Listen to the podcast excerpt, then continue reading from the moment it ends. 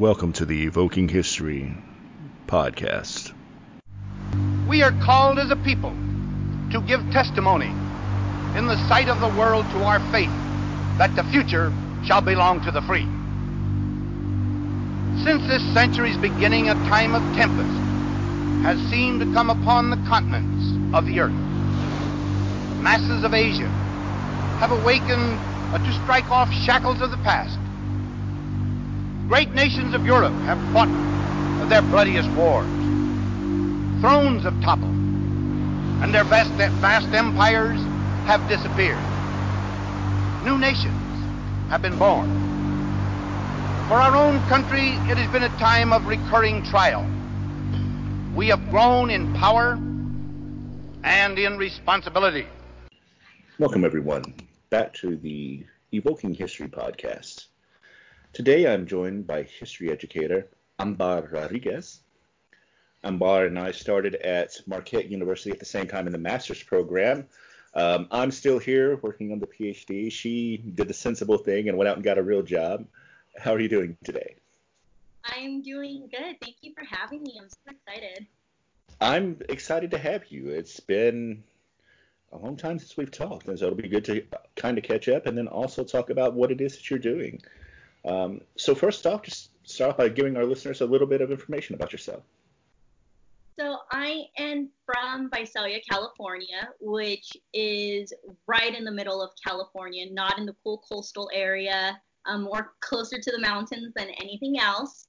I had my history journey by majoring in history at University of California, Davis, and then continued to do the master's program where I met Ben at Marquette University. And my concentration was in United States history.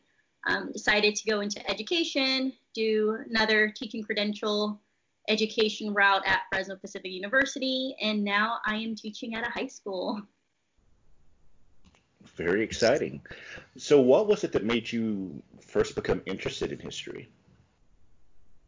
I think I was interested in history because I absolutely hated the way history was taught. And I know growing up as a person of color and being told, like, no, it wasn't indigenous genocide, or no, they were helping people. The United States were going into these territories to help them, and they wanted us to go in there. And just having that type of narrative my whole life and me being super upset, I decided that I wanted to do history and not necessarily the revisionist route that a lot of people tend to put on anything that goes against from the traditional narrative, but just accepting of people's histories as far as people of color. And it shouldn't be ethnic studies, it's just regular history. Yeah, I completely agree with that because, you know, we often, especially I'm significantly older than, than Ambar, but I was taught the whole manifest destiny uh, march of progress by the white settler colonists from England. And there's so much more to our history than that. Not only is that a, a whitewashing and a complete misrepresentation of of the actual history of those people as well, but it, it discounts, you know, the various indigenous tribes, the um, Latinos, uh, the Spaniards in California, the Russians, the Spaniards in Florida, the French, all these other peoples who were here at the same time and often quite before English settlers. So I try to incorporate that into my history as well when I get a chance to teach it. How did growing up in California, especially the way that California, or I presume not, I lived in California for a little while when I was really young, but I don't really remember it other anything other than a couple of sidewinders getting into a pool with me one time. Um, an unrelated note, but what was it like there? Did they talk about the Spanish heritage of California in, in when you were going to school, or the indigenous history of California, or was it still very Anglo-centric? Very Anglo-centric, and they attempted to do California history. Their fourth grade standards is in fourth grade you're supposed to learn about the mission system. But even learning about the mission system, they end up excluding what this indigenous populations went through and their interactions with Spaniards. The mission system was basically here's some sugar cubes, build a mission, and ask fourth graders, are like, oh, look at how cute, let's put little oxen here, or little buffaloes, and It was uh. very whitewashed in the sense that these priests are heroes and the father should be canonized as a saint instead of looking at what really happened here. This was form of slavery, and these indigenous people got their cultures wiped out. They were forced into this. And yeah. I think they attempted to. The state standard says you need to talk about it, but the California State Standards for Social Science also wants them to have this nice hunky-dory version of what really happened with the mission systems. Yeah, so very similar then to the way that we talk about, or the way we talked about indigenous when I was younger, when it was the first Thanksgiving and a bunch of hand turkeys and stuff like that, but the California version. Absolutely. Yeah. Um, that's, that's a shame. Uh, I, am glad to see that there. I, I mean, I guess I should be happy that an attempt is being made, but it's it to me it really does seem honestly kind of pitiful that in 2020, we still aren't being more honest about the actual history of these regions and these peoples. Yeah, I would agree. And I think there are a few teachers or educators who are attempting to produce this narrative where we're putting out oral histories or different primary sources. But I found just this past fall, um, I was teaching slavery. And I had a few parents who called administration, let other teachers know how I shouldn't be teaching history because or slavery because white people were oppressed too. And my comment stemmed from a student asked, "Hey, you said that um, these white male plantation owners had black slaves. Were there any black owners?" And I said, "Yes, but it wasn't flipped to where they owned white people. Blacks were still enslaved." And then a parent got upset with that and she reported me and other teachers kind of blackballed me because slavery isn't in the 11th grade social studies standards. Uh-huh. And they uh-huh. said I deviated from that. And I thought it was interesting that as educators, we're trying to change this narrative, but we're having this backlash. Yeah, that is. Um, oh, man. Thankfully, you know, and I have never taught at that level. The I have always, my entire educational history from being a tutor, um, peer educator, all that stuff has all been at the collegiate level, and we still.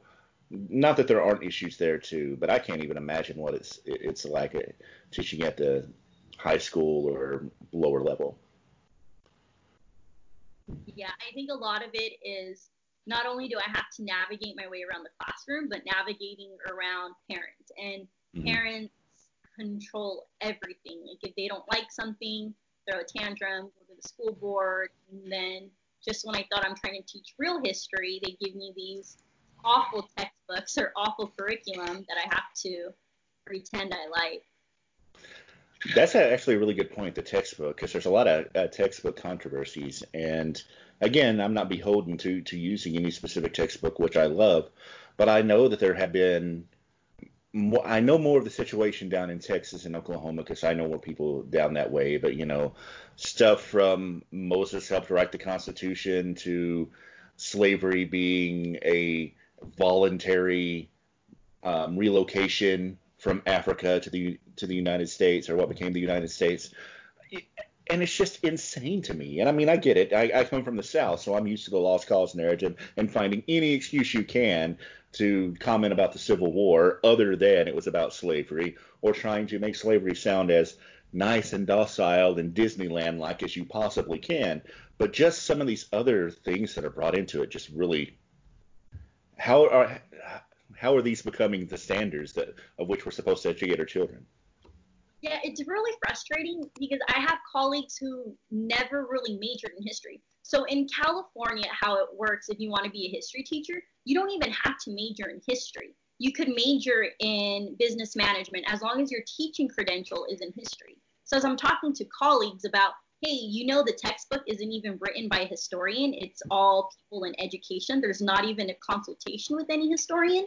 And they just look at me like as if I'm crazy. And I think doing the master's program at Marquette beautifully ruined me in the sense that I know what literature should be. I know mm-hmm. how it is like reading those three books of class and having our Socratic seminars and just be able to drop this academic knowledge about actual history, academic literature. And then I go back to my history department at a high school and they're just looking at me like, who's Ira Berlin? Bernard Bailyn? Like, no, okay, right. who are these people? so I think it also comes with the culture with teachers not really mastering the art of history or knowing academic history. And so they're finding these textbooks to be absolutely okay. And I know there was one chapter in a textbook where we're looking at women's history. And the primary sources they gave were all white males. There wasn't one primary source of a person of color or of a woman, and the topic was women's history. That's especially like, kind of amazing. Primary sources. I'm like, no, not at all. This is not what it's like.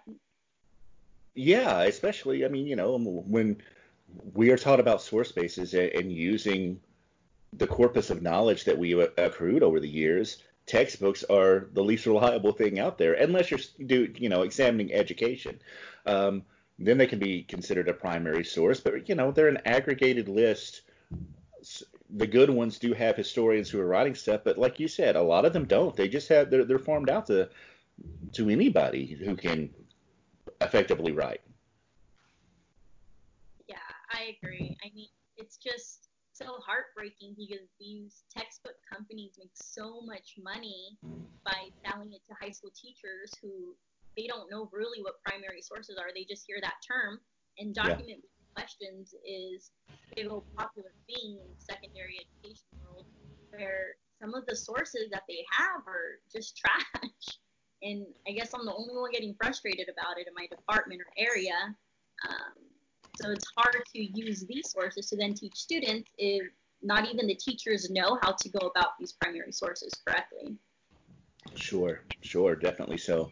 You know, and I remember again, not to, to make this all about my education, but every one of my history teachers was also a coach. It was so tied to the athletics that, you know, and, and I had one. I mean, there there was um, Mr. Thorpe to, to actually give give him a name. He was a great history teacher. He was actually educated in history and, and knew his stuff and would deviate from the textbook as normal. But just like five, six years after I graduated high school, I ran into him and he was no longer teaching because A, the money just wasn't that great and he couldn't make a living at it. And I think that there was some dissatisfaction with trying to to be true to the discipline and also getting pushback from not only parents but also administrators. Yeah, and I've seen that also with good teachers being let go because they're considered too political. And yeah. I know there's a great resource. There's a young lady in the Bay Area who she has an Instagram called Decolonize Your Curriculum. And it's all about taking what we're given as teachers and then flipping it around, still within the standards of what we're supposed to do. And these teachers are being let go. And I know this year, especially with the climate, something I really want to do is not only do I want to teach students the content, but there's call for action that what can we do with this content that we just gained? How can yeah. we use our critical thinking skills to take action and be good citizens of this world? Exactly that, you know, and I think that part of that, I know that they don't do a whole lot of it in high school. It is accessing and not just accessing but assessing primary source documents because not all primary source documents are created equal because we you know like you were talking about there's all kinds of uh, primary source documents about the struggle for women's rights written by dudes who a don't accurately f- reflect what was going on, but are so condes- condescending. Even those who supported it are, are super patriarchal, you know. Um, so thinking about how we evaluate primary sources, who was this written by, who was it written for, all these things, because that is very necessary, especially in this time to consume media and, and critically examine it, examine it so that we can be the informed citizens that we really need to be in a democracy. I completely agree. And I love how you mentioned the media aspect to it. And, and we live in the age where there's digital archives that we can go through and sit at home and just dig through these primary sources and trying to show my students how exciting this is, and I'm probably one of the only ones excited about nerdy. Right. Don't know how to properly assess them because there's been this lack of especially social studies in the lower grades where it's just memorizing dates and events and they don't know what to do with them. And then once they do, they'll be able to evaluate the media better. Yeah, yeah, and, and you know that's something that we all run into, I think, in the discipline is the people who are history buffs, and God love history buffs. I was a history buff before I, be- I became trained as a, you know, um, a, his- a historian, but I couldn't tell you Nates and Dame. You know, there are there are probably uh, a hundred thousand people in this country who could tell you more facts, quote unquote, the the date that this thing happened, who was at this battle, and all these other things than I can because that's not what history is. That's, you know, the old canard when we were being trained is that's trivia, that's not history. Absolutely. I agree. And I just wish there was more educators who were trained as historians versus educators who went the education route and they teach about the collaboration part, have students like work together and do group work and I mean, it's good in theory, but in mm-hmm. practice, mm-hmm. it never ends up well in practice. There's that one kid in the group who does all the work, and then that other kid just cruises by not doing anything. Yeah. I mean, you know, uh, that's that whole industrial education thing, though, because that is, if I was going to defend that at all, which I'm not really going to, that does prepare you for a workplace environment, especially a corporate one. But that's not what education should necessarily be. I, I really don't like the education as a vocational training model. Now, of course, there should be some elements of that, but it, it, there should be a lot more to it than just getting somebody prepared to go into a nine to five somewhere. Completely agree. Um, and like I said, I there have been students vocally who talked about the education system, and when they've attempted to do any type of petitions, they just are shut down by the school board because these people don't want any change or think that students are crazy and they're not taken as serious as they should. Well, yeah, exactly. And then that comes down to PR management. They don't want to get a bad reputation um, amongst the, the parents and the local businesses who are contributing to the sports teams and funding everything you know, and, and that's a, another aspect of it that we have to be real honest about is public education in this country is not very well funded. Um, people are always trying to find loopholes around the tax laws that fund education or pulling money from education funds so that you do have to rely a lot on community support. So from that aspect, as an administrator, I can understand why they're a little gun shy on trying to do anything to that would upset the community. But again, that is shortchanging not only the education of the students, but the entire mission of what education is supposed to be. I agree, and I really like how you mentioned the funding aspect to it. I know a lot of times people just think like, oh, well, if you don't like the textbook, just buy another textbook, or just go out and change curriculum without knowing how much money is rooted in any choices that we make or the lack of money or the misappropriation of funds for other random stuff that happens. But absolutely. Well, you know, and I do think that good work is being out there. I, I kind of feel like I'm dumping on high school teachers, and I and I don't mean to be because I have a lot of family who's high school teachers, and I know that they're doing the best that they can. And we have some other colleagues who've gone into education in private high schools and just hearing their stories versus um, yours and other people in the public education side of it are just so different because they don't have that problem with resources. They're kind of left alone, um, despite the fact that parents are paying per student so much more. So you would think that there would be a lot more parent oversight or helicopter parenting going on, and I'm sure there is some. It's nowhere near as much and they have a lot of they have in some ways more freedom in the classroom than what I do at teaching at a university, and that's insane. Well, it's not insane. I'm actually really happy for them, but it's just shocking to think about. Yeah, I you know like there's this whole yes comparison between private schools and charter schools and public schools, and I think at the end of the day, no matter how much freedom someone has, it's up to the educator themselves um, sure. And hopefully the educator understands the role of history and what actual history is in order to make sure the students know how to evaluate sources and use those critical thinking skills versus the trivia history or those history buffs where are what are the students really learning? So right. how to maneuver through this education world. I've been trying to maneuver through this education world while hoping i teach academic history versus that history buff stuff. Without a doubt without a doubt. And you bring up a really good point there that there are are more levels to it than what I'm even giving uh, credence to because there are the charter schools and then the private schools. And so you have this really fractured education system. And I don't want to make it sound like I'm banging the drum for private schools, even though I do appreciate the works that my colleagues in private schools are doing, because that has its own set of problems, because then it boils down to access. Because who is able to go to those schools?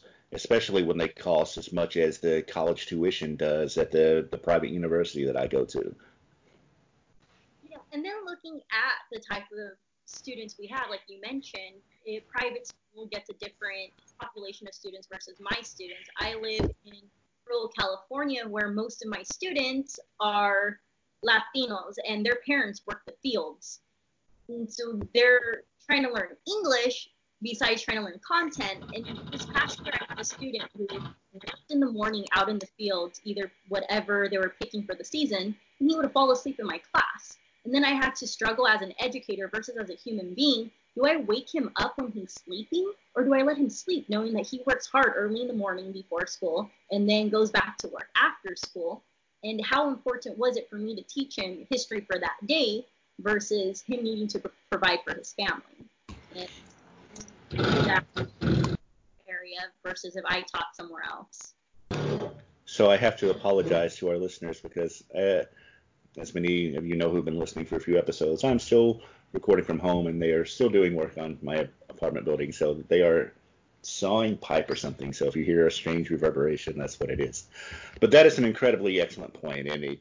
You know, the difference between rural city and inner city schooling, that is something that I hear a lot. There is so much pressure on the students, aside from just performing well academically, trying to make a living with them and their family and survive in these economic times that we are currently living in. Um, that is something that has to be considered. I mean, like you said, sleep is incredibly important not only to learning but also to brain development and body development. You know, and just as we hear often that the only meal some of these kids are getting a day is the meal that they're getting at school. Also, if they're having to work to support their family and something comes up where they can't perform, you know, help out in the field, or if they're working some other job and because of the tiredness, because they didn't get the 20 minute nap they got in your class or whatever, and they got injured, that is taking not only is that physical injury to them, but that is taking a source of income and, and possibly food from their entire family away. So that's a lot to deal with. Absolutely. And when we talk about funding once again and resources, uh, I mean, we would hope that the school recognizes this and supports them, but once again, it's individual teacher in the classrooms who not only are we forced to teach our curriculum, which we already have issues with, but also how do we help these students who might not have any adults in their life or who struggle with other issues as well. Right, yeah, like having to be primary caregivers for younger siblings or elderly parents, grandparents, that kind of thing. There's just so much that's going into this. Um, I want to transition away from that aspect for at least for a little bit, though. Uh, a, I would like to hear more about the research that you did as you were getting your master's. So the types of history that you do as a historian, even if you haven't really focused on that because you're you're more in the relevant educator now. But then I also want to talk about what it's like giving all these challenges that we have set up that are on the best day in public school. These are the things that are going on. But then we are when I first contacted you, it was because of the COVID 19 crisis. That, but now we also have the unrest following the the police murder of George Floyd? At Marquette, I did West Coast history. And before the West Coast was even property of the United States. So I looked at early 19th century interethnic marriages between the Spaniards who colonized what's considered California and their interactions and marriages with who they considered outsiders, either Anglos or outsiders, meaning people from southern Mexico, because they had a distinct identity of being specifically Californios. And that's how the term California eventually involved, Queen Calafia, that story. But looking at race, class, gender, three bases of everything fun, and analyzing why those marriages took place. And I found that a lot of those marriages took place for social status. So these outsiders, these Americans, these Anglo people came to California and they ended up marrying these rich landowners' daughters.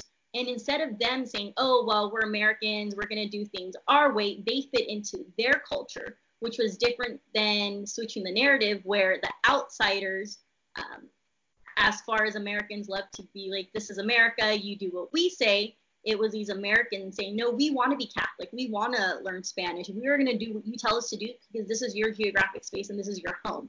And once gold rush happened, um, New Spain became Mexico, 1821.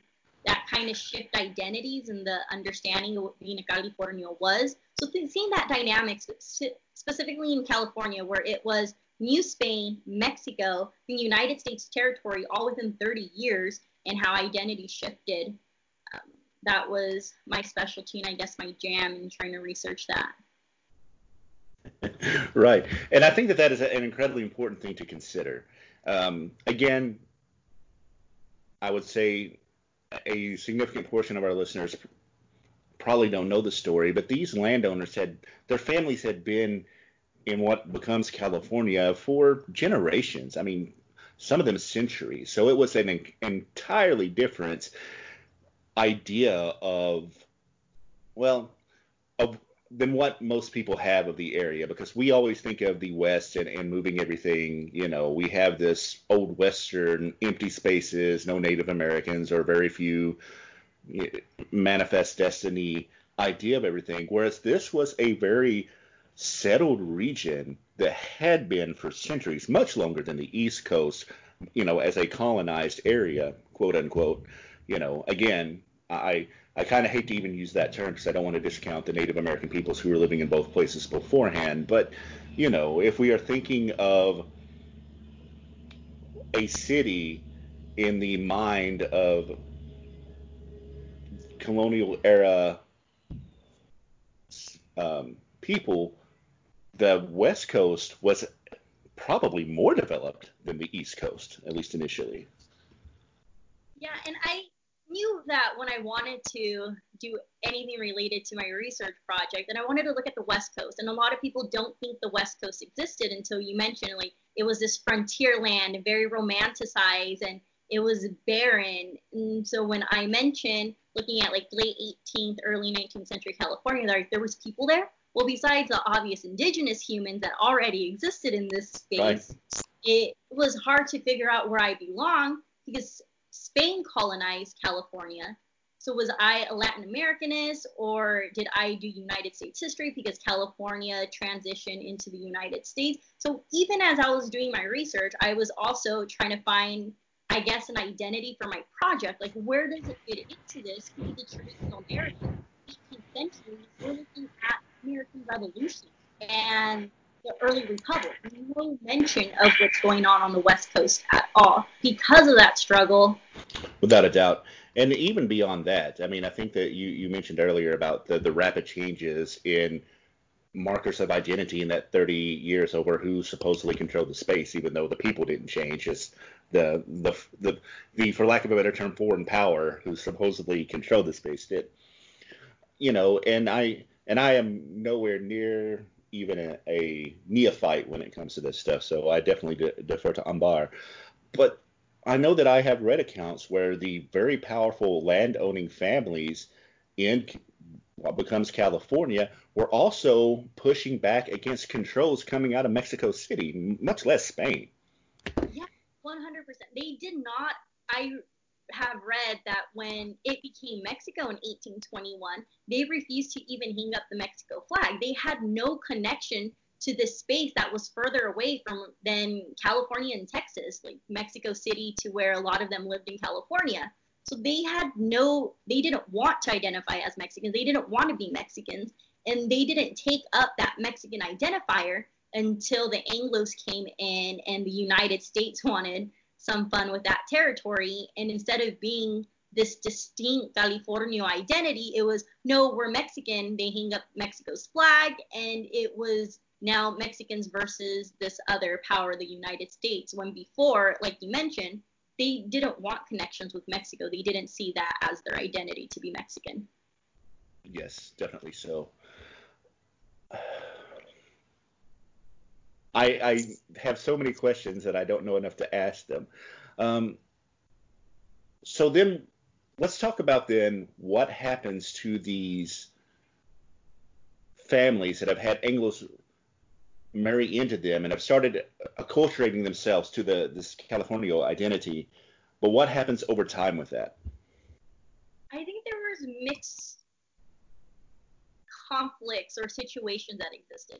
I know with the Treaty of Guadalupe Hidalgo in 1848, they promised these Mexicans who existed in the space, you get to keep your land, you get to do business as usual. Yet a lot of these people who had a lot of land, such as Avila Beach, is super popular in California, they weren't able to prove that they owned this land because Spanish I guess paperwork wasn't good enough for the Americans who came in. So they ended up losing the space. And I know that there's been a lot of families who are still trying to fight their property rights from their families own this land. And a lot of them who did end up marrying an American were better off in that transition because they were able to keep the land. The American made paperwork to prove that they own certain property because I guess saying, oh, by that last tree to the left wasn't good enough. Sure, um, sure. So I know that they fared better in that transition versus those who didn't have the appropriate connections or even the better understanding of the English language or how American law works to keep their lands or to even churches because Catholicism wasn't popular with Protestant America. So keeping the church going as well. I think that's a really important thing because it's not like in, in some situations when we defrauded Native Americans through the treaty system and didn't recognize their claims. It was because we could go, oh, there's not any kind of paperwork, so therefore it's invalid. You can't prove it, and we don't recognize that. Not that there was the same concept of land ownership, even. So there was that. Here's a situation where there was paperwork it was just in a language that and from a power that they decided not to recognize once the treaty was signed because of well the American story, I guess. Yeah. A colonialism. Yeah, yeah colonialism. White settler colonialism. And I also think that, like you said, I think a lot of people think California history starts with the gold rush in 48.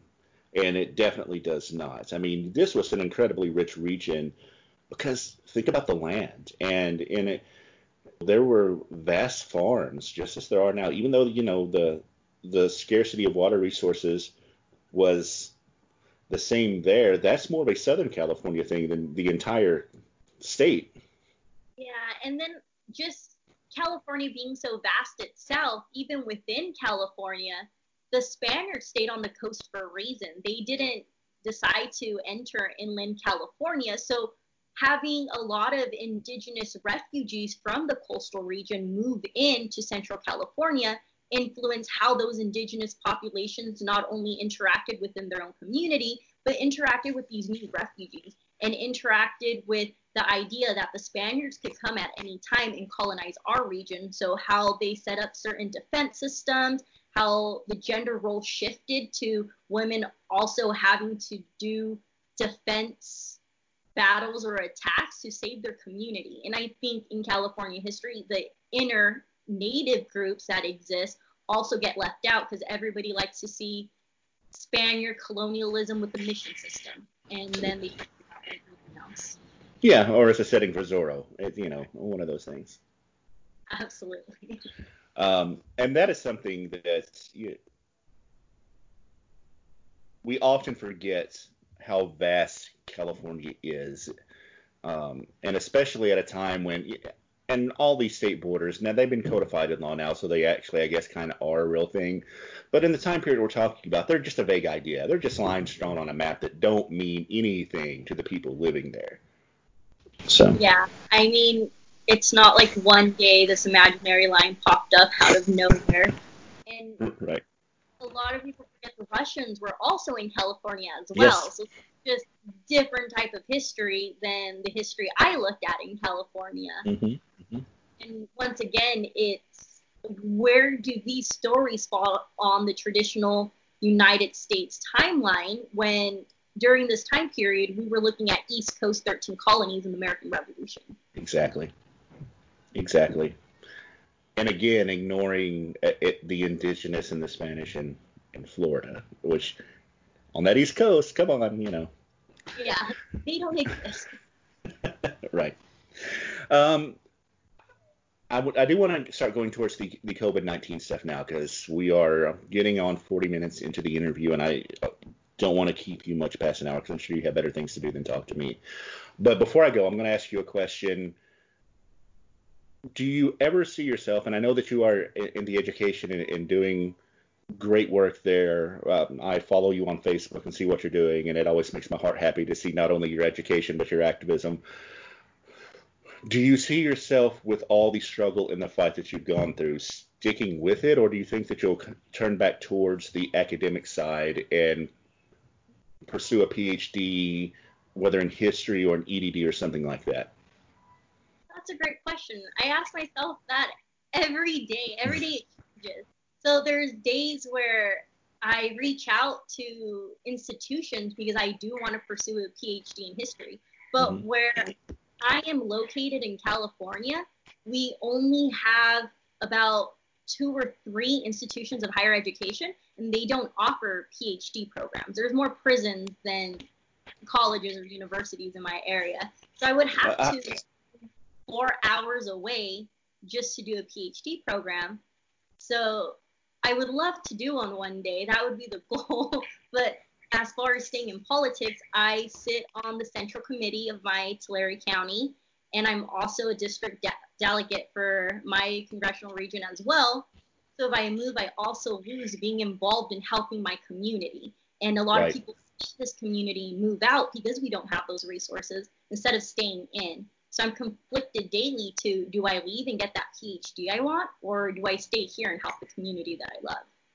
I mean, I think it can be both, um, honestly. And you know, you you definitely wouldn't have the day-to-day impact on your community while you were at least four hours away, and possibly even further than that, because of just the realities of fit and finding a department to get into.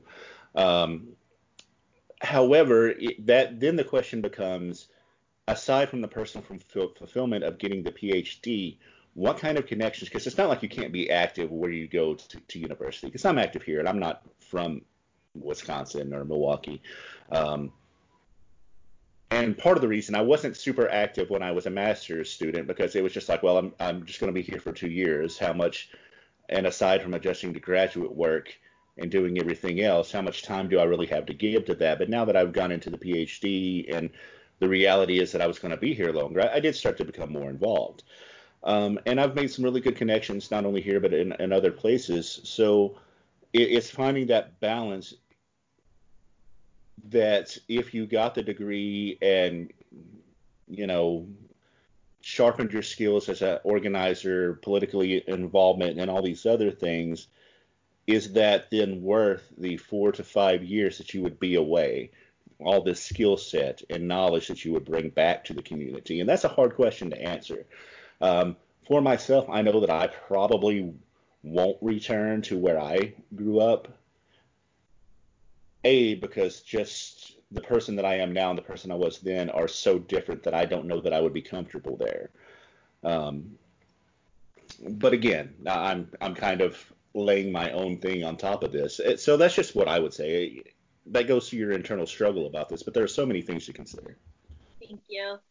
Uh, yeah, like there are so many things to consider, and if I do get a PhD in history, like I then ask myself, like, what do I want to do with it? Do I want to sharpen my skills and get into that research type base, or do I want to move into teaching at universities nearby here, or maybe advocate for more universities? Because, like I said, there's more prisons and cows than there is higher education in my area. Which is disgusting, but yes, yeah. I find that activism in attempting to work at a place where I can use my PhD. Uh, you know, there's always the here I am saying all these things you can do. I'm not the one who has to, to put in the work. But there's always the PhD JD route because then, you know, I mean, that really, and that's something also, again, that I'm considering once I finish the PhD going into the JD just because this is a nation of laws. And even though we don't often follow them, as you can see at any of the protests out there and the reaction to people um, expressing their First Amendment right, being able to navigate and advocate within those laws and use those levers of power against those who would use them to oppress. Maybe I'm romanticizing it, but there is something that appeals to me about that. Probably that anarchist in you or something.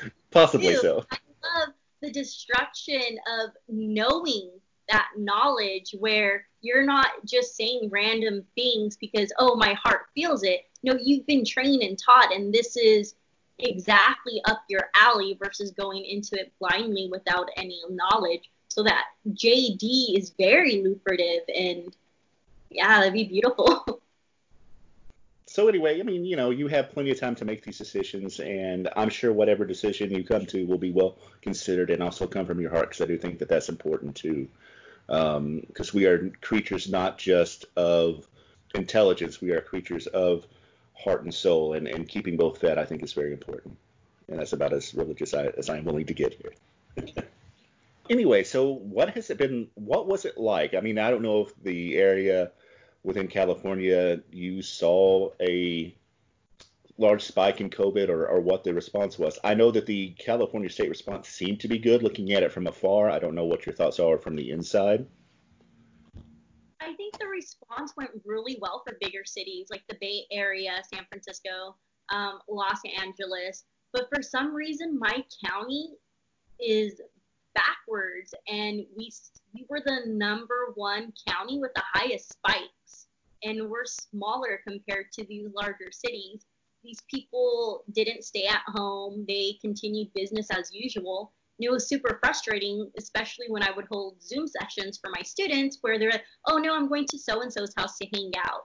And they just took it as a longer vacation instead of actually saying, like, no, COVID exists, not made up. Right. Yeah. Now, was that, and you may not know this, was this the highest spike per capita or just the highest spike because you the numbers are smaller. So even if you don't have as many cases it's going to um, uh, appear higher because of the smaller population. From my understanding it was the per capita numbers okay. um, in the larger counties near us their numbers were really low. Their mayor stepped up their board of supervisors. In Tulare County, I've been struggling with the Board of Supervisors to protect their citizens um, especially citizens with disabilities or the unemployment rate. How can we protect these people to make sure they live in a in housing or have access to food? Food Link of Tulare County has been strained. They've been doing triple, three times or four times the amount of distribution as normal, but they have less volunteers because volunteers are scared to go out and help. So they've asked the Board of Supervisors to bring in the National Guard. They refused. They asked the Board of Supervisors for rent freeze or for money for small businesses, but the Board of Supervisors hasn't been showing up here. That is unfortunate. Um, but I think that that is, is a good thing to, to get out there because we tend to think of, especially states, by their politics nationally and how that is everything is homogenous, and that is completely insane. You know, and your story that you're, telling our listeners shows that that there are, are small counties everywhere, whether they are blue or red or whatever, where there hasn't been the political will or necessarily even interest to really do right by their constituencies. Agreed. And I think that hopefully it encourages people to reach out to their local politics. I know a lot of times people get disillusioned with electoral college and national politics without realizing that change comes from the bottom and we start here locally. And if that means running for office or even going out to vote, that's super important as well. Without a doubt, because just think about it. Usually, the highest ranking uh, police officer in your county is the sheriff. And if you don't think that matters, well, look around you. Yeah. We are nowhere near being out of this COVID crisis. We have hit a lull in because of national events. It's kind of disappeared off the radar, and I understand that. But have you seen a dip in your local numbers? Are they continuing to rise, or have they just maintained steady? Um, I think they keep going higher. I think Memorial Day weekend doesn't help with that as well, where a lot of people went to the parks, they're letting their kids play on the playground, sneezing, coughing on that stuff. Um, yeah, we keep seeing the numbers increase, which is unfortunate. Yeah, it is. Do you have you heard any plans on how they are addressing the new school year? Because I know that there has been a lot of, or did they even cancel the school year? I guess. I guess they did since you said Zoom calls. Yeah, what happened is this past semester, the spring semester, the students were recommended to do work. The students were not forced. We were not allowed to give any Fs. So the student didn't do work, we put it as NA. Or we, if they did somewhat of a work and it wasn't good enough, we had to return it back to them and put NA because we weren't allowed to give them anything below an A. So it's mostly credit based work. I had about 60% of my students participate. It, it, it's a hit or miss how next year is going to look like. It's rumored that it's going to be a hybrid system where we have one group shows up Monday, Wednesday, another group shows up Tuesday, Thursday, and Friday is going to be distance learning for the students.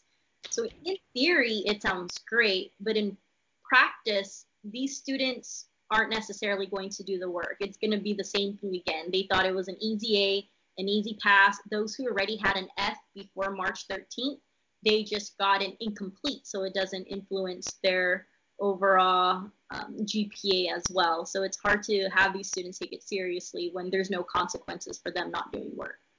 For sure, for sure. Uh, you know, and that is a really hard thing to balance because, you know, in, in some ways I actually applaud them for doing that because it and I understand if they had an F before, they probably were going to get an F anyway. But eh, I also ha- find myself feeling sympathy for anybody trying to do anything in a pandemic.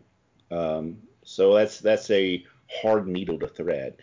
Um, I, I, think that the, the hybrid stuff that you mentioned your district is, is planning on doing in the fall is very interesting. And I know that you have to have some kind of plan, and the university is come out with some hybrid recommendations as well. Um, and I have a lot more latitude in the planning, like I like I mentioned earlier. So it's like, okay, well, whatever. Um, whereas because at most I won't have anywhere near the number of students per day that you would. Um, so it's it's much more important to get that structure in place.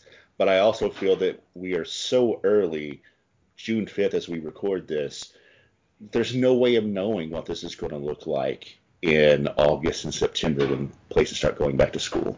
Uh, and there's been a few parents who already complained as far as the students going to school, they're going to have to wear masks all day.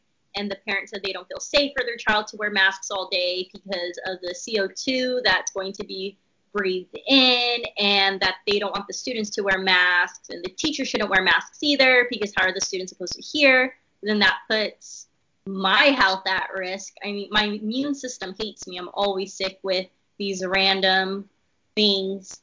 And so I fear for myself that sometimes the districts aren't taking teachers' health into considerations. They're so focused on the students and the parents of the students that sometimes they neglect that these teachers, some of my colleagues have kids that are at home. So them trying to do Zoom calls while taking care of their kids, um, that's also an issue as well besides our health.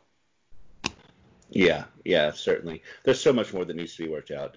Because um, you're right, you know, how many students, or not students, I just said it myself, how many educators at whatever level? I mean, you know, when I was going to school, we had several. They seemed ancient to me then because I was young, but they, you know, in their 50s or 60s um, who are cancer survivors or have somebody at home who's going through COPD or, or anything really, you know, and then younger people too who have these illnesses that you just don't recognize as being immunocompromised. I think that there is a, a legitimate and some fear amongst educators and something that is going to have to be addressed. The administrators are not thinking about because they are not on that front line sure they might be in an office on campus and could potentially get it because of the way that stuff spreads, but they're not the one who's in front of a classroom, in front of anywhere from, you know, a, a small class, say 20 kids, up to 100 and something kids a day. And then I'm lucky I work with older students at a high school level versus I know teachers who work with kindergarten kindergartners where they sneeze on them all the time or cough on them. And yeah. how do you work with a little kid telling them, hey, stay back six feet. They have no comprehension of that. So exactly, exactly that. Um, what has the climate been like there in the wake of the protests? It's been interesting. Uh, there was protests last Saturday. There was one actually uh, at a high school where where the gate is. They put up some signs well, the principal didn't like the fact that his students were being activists and putting up signs. Um, he drove by and flipped them off. Um, oh my God. Kept, yeah, so he kept driving around his high school as a principal, flipping off his own students. Um, this principal has background of being racist. He only hires white males um, as administration. Um, so it's interesting to see that this educator, person in position of power flipping off his own students when they were trying to make this vigil and just have signs. It wasn't even a violent protest. They were just sure, putting up sure. beautiful signs. And then on the other side of town, that's where things got out of hand with a few Trump supporters trying to run over protesters. That, yeah, and that was my little town. yeah, yeah it is really the whole running over protesters things and how that has developed since really the uh, DAPLA protests and Ferguson and everything to now becoming states are trying to pass laws where it's legal to run over protesters who are blocking the street and it, yeah, uh, that makes my brain hurt um, trying to understand it all. Yeah, well, that's too. Well, my, my, yeah, well, my heart definitely hurts, and I guess that that's what I should say is the heart. Intellectually, I try and understand the hate, and maybe I shouldn't, but uh, you know, part of what I study is far right movements and extremism and violence. So I'm trying to understand the intellectual origin of it, and there, I just don't and I'm glad that I don't. But man, it's just super frustrating that there can be something. This person is minorly inconveniencing me by blocking the road, so I'm going to to run them over with something that is a couple tons and easily could kill them if, or at the very least cripple them. That's crazy that there's humans that exist with such hate in their heart, like the drivers who ran over the protesters in my hometown they circled around multiple times, throwing water bottles at the protesters first, just antagonizing them. Important series of events that have taken place. It, it really is. Um, and we'll see what happens. I mean, I think that the tensions in this country, um, as everyone knows, are really high right now. There's no telling where they're going to go. I am fearful for where they're going to go, especially as we are running towards that election in November. but it's not my job as a historian to predict the future. Although I will give you my opinion if you ask. So. Be a good opinion too, since we study the cycles of it. Right, exactly. Um, actually, you know, I, I heard somebody, and I wish I could remember who the person was because I heard it thir- secondhand. But somebody said that history doesn't repeat itself and it doesn't necessarily run in cycles, but it is cumulative. So what has happened before does add to what's going to come next, and I hope 100% see that. And there have been times that I have fallen into this trap too, of thinking about this, and this is like, oh, well, this is like if we had the 1918 flu pandemic on top of the 1968 riots with Andrew Jackson as president, you know, and although I think that does kind of sum it up fairly well, it's not exactly that either. That's a convenient shorthand. Well, I've had you on here for about an hour. Um, I again thank you profusely for coming on and talking about education, your research, and the current state of our country. Um, if you have any initiatives that you would like to push people towards, or social media or anything like that, um, please, the floor is yours. Promote whatever you would like. Thank you for having me. I really appreciate it. As far as pushing something out there on Instagram, follow Decolonize Your Curriculum because I think as as educators or even human beings, we have to be vigilant in decolonizing the historical narrative, and that should be our role right now in order to help with what's going on. 100% co-sign that, and I will uh, place a link to that in the show notes when this goes live. Um, thank you again, Ambar, for the time. Um, we will have to do this again sometime when we're not recording, and hopefully the, the world is in a slightly better place than it is right now.